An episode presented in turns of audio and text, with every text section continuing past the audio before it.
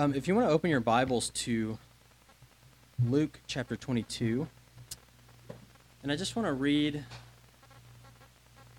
a few of the verses here where Jesus institutes the Lord's Supper, make some observations, and then uh, hopefully make some applications for us as we go into um, taking of the Lord's Supper. So we'll read verses 1 through 7 and then jump down to verse 14 and go through verse 23.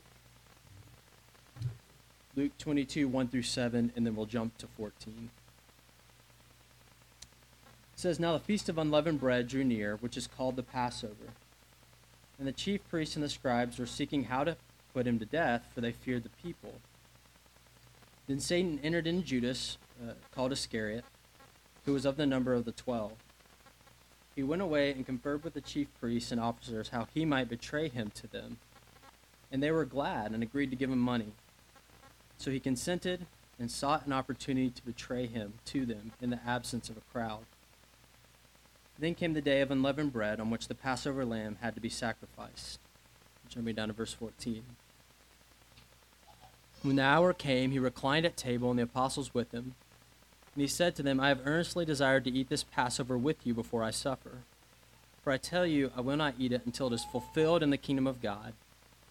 And he took a cup, and when he had given thanks, he said, Take this and divide it among yourselves.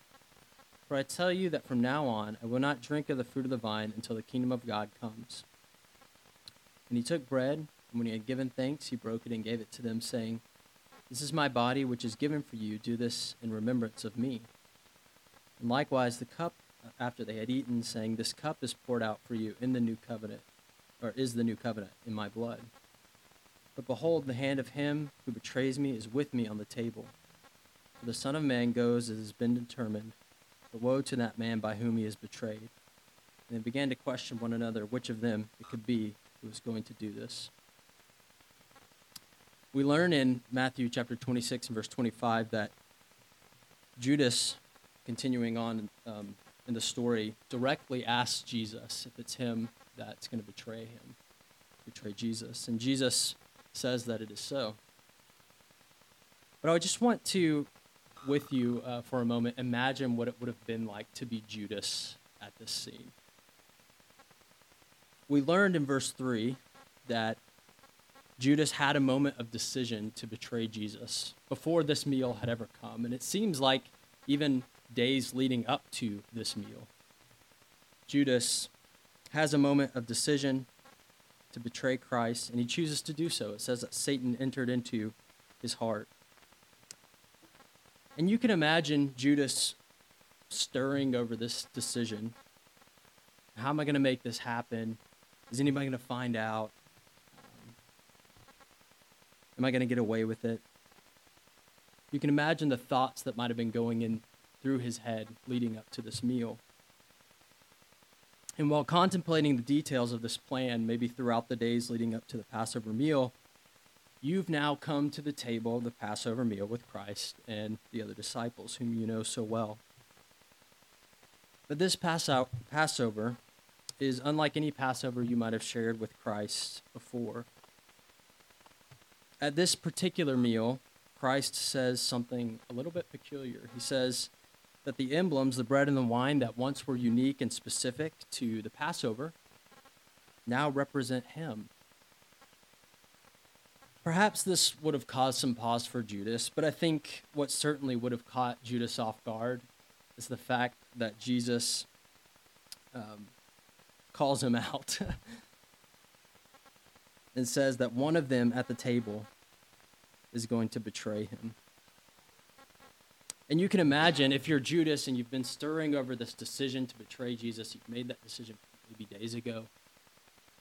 You can imagine the, the physical reaction, emotions you might have in that moment. Your heart starts racing, feel a little bit of fear, anxiety.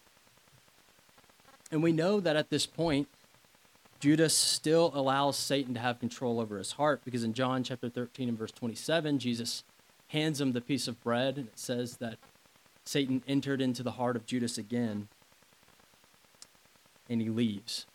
He flees the scene. I think we all know how this story ends. Judas sees that Jesus is condemned, he's remorseful. He returns the money to the chief priests and elders, and he ultimately hangs himself in Matthew 27. With this perspective in mind, this morning, I just want to pose this question, this thought, as we come to the table together. When you come to the Lord's table, what is it that you see?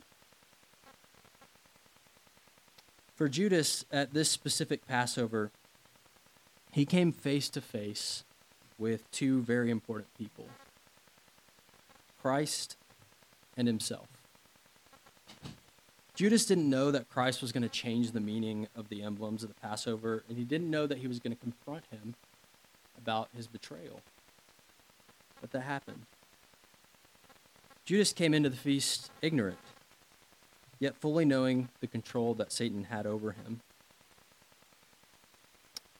Much like Judas this morning, as we partake, we come face to face with Christ. We, however, unlike Judas, are not ignorant of its confrontational nature. We know what's expected of us. We know we are to examine ourselves. Paul encourages us to do so in 1 Corinthians 11. He says, Whoever therefore eats the bread or drinks the cup of the Lord in an unworthy manner will be guilty concerning the body and blood of the Lord. Let a person examine himself then, and so eat of the bread and drink of the cup. For anyone who eats and drinks without discerning the body eats and drinks judgment on himself.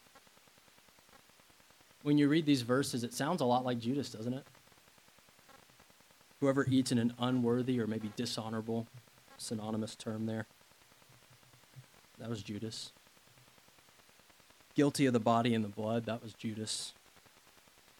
Bring judgment to ourselves. That was Judas. As we come to the table this morning, what is it that you see when you look face to face with Christ and face to face with yourself? Do you see betrayal? Do you see a need for repentance? Judas saw that. There's no doubt Judas saw that. Judas didn't repent, though. Judas came face to face with Christ. He came face to face with what his decision was, his betrayal, himself. Ultimately, he fled the scene. He left. This morning, thinking about this thought and kind of putting yourself in the shoes of Judas, my encouragement to all of us is that as we come to the table, we don't hide ourselves from Christ my encouragement that as we talked about this morning in Blake's lesson is that we humbly come face to face with him. We acknowledge his body, which was broken for us. We remember the covenant of his blood reverently. And also, my encouragement, I think Paul's encouragement, 1 Corinthians 11, is that we come face to face with ourselves, that we examine ourselves in a worthy manner, we discern our relationship to Christ. We discern our relationship to his sacrifice. Let's not be like Judas and flee to flee the scene, so to speak. Let's be present. Let's come face to face with him. Come face to face with ourselves. And let's not leave undone what Judas left undone. Let's repent. We need to repent. Let's bring ourselves face to face with Christ. And as we partake this morning, let's come humbly and penitently, if necessary, to the table and properly examine the sacrifice of Christ and our relationship to Him.